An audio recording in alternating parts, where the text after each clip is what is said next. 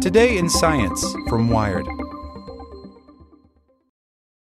Save big money when you start your next project today at Menards. Convert your current recessed lighting with energy-saving LED downlights from Feit Electric. They're bright and install easily in just minutes. They also go from regular lighting to nightlight mode with just a simple flip of a switch. Save big on all Feit lighting products now at Menards. Shop our lighting options today in-store and on Menards.com. Save big money at Menards. Want to learn how you can make smarter decisions with your money? Well, I've got the podcast for you. I'm Sean Piles, and I host NerdWallet's Smart Money Podcast.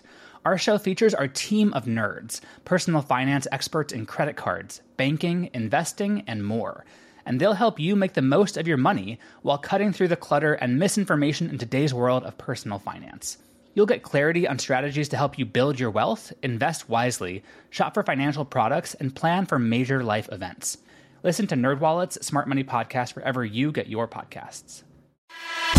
Here's today's spoken edition of Wired. Do you weigh more at the equator or at the North Pole? By Rhett Allain. It's tough being a parent. Sometimes I try to help my kids with their physics homework because I like to pretend that I'm sort of okay with physics. Recently, my daughter wanted me to check her answer for this question. Where do you weigh more, at the equator or at the North Pole? Oh boy, I'm not sure what answer to give. Okay, I think I know the answer, and I also think I know the answer that the teacher wants. And these two answers might not be the same. Really, it's not the best question. It's sort of ambiguous. Here are the thoughts that go through my head in my attempt at helping. What do you mean by weigh? There are actually two common definitions of weigh. Let me start with the most physics-like and more technically correct version. Weight. Weight is the magnitude of the gravitational force between an object and a planet. Typically, the planet is the Earth. On the surface of the Earth, the weight of an object is approximately the product of object mass, m, and gravitational field, g, where g is 9.8 newtons per kilogram. I tried to make that a formal definition, just to be complete. In short, weight is the gravitational force. Here's the other definition that could be used for weight. Weight, the reading a scale produces when you stand on it. But are those two definitions the same thing? Nope. Let me give you two situations with a human standing on a scale. In the first case, there is a human just standing on a scale, on a non-rotating planet for now. In this case, the human is stationary and not accelerating. This means that the total force on the human must be zero. There would be a downward pulling gravitational force, and then there would be an upward pushing force from the scale. This is what the scale reads. These two forces have to have the same magnitude in order to add up to zero, such that the scale force and the weight would be the same. In this case, it doesn't matter which definition of weight is used. Next case. Again, it's a human standing on a scale, but this time the scale is in an elevator on the 9th floor. Yes, it's important that it's on the 9th floor. The human lets the elevator door close and then presses the button for the ground floor. Right after this, the elevator accelerates down for a short time. Since the human is accelerating down, there needs to be a net downward force. This means that the downward gravitational force must be greater than the upward pushing force from the scale. The scale will give a reading that is less than the gravitational force. So yes, it does indeed matter which definition of weight you want in this question. What changes when you move from the equator to the North Pole? The obvious change in going from the equator to the North Pole is your clothes, because it's probably quite a bit colder at the North Pole. Also, you might drown since there is no land up there. Only ice, at least for now. But there is another difference between the two locations. At the equator, you would be moving around in a giant circle because the Earth rotates around its axis once a day, technically slightly less than 24 hours, while at the pole you just turn around in a zero-radius circle. So, what does moving in a circle have to do with weight? Whenever you move in a circular motion, you accelerate. It's true.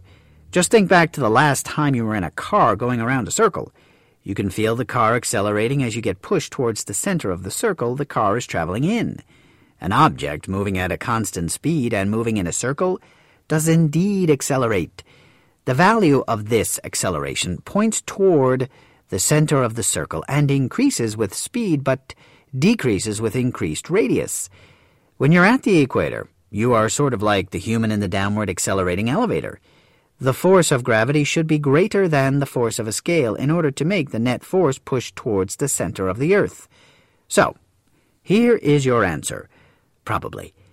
The gravitational force on the two humans, assuming equal mass, would be identical at both locations, but the force from the scale would be greater at the North Pole.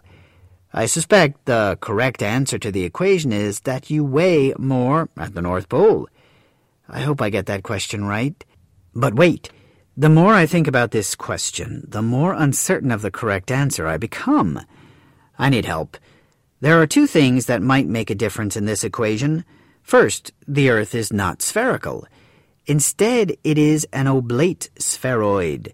This means that the Earth is wider at the equator than it is from north to south pole.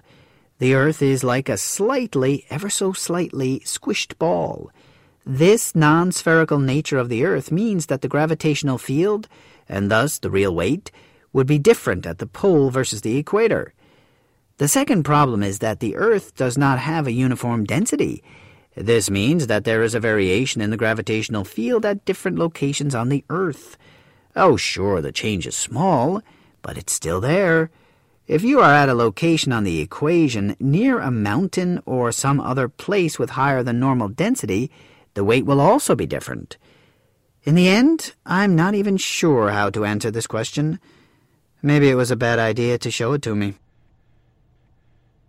Want to learn how you can make smarter decisions with your money? Well, I've got the podcast for you. I'm Sean Piles, and I host NerdWallet's Smart Money Podcast. Our show features our team of nerds, personal finance experts in credit cards, banking, investing, and more. And they'll help you make the most of your money while cutting through the clutter and misinformation in today's world of personal finance. You'll get clarity on strategies to help you build your wealth, invest wisely, shop for financial products, and plan for major life events.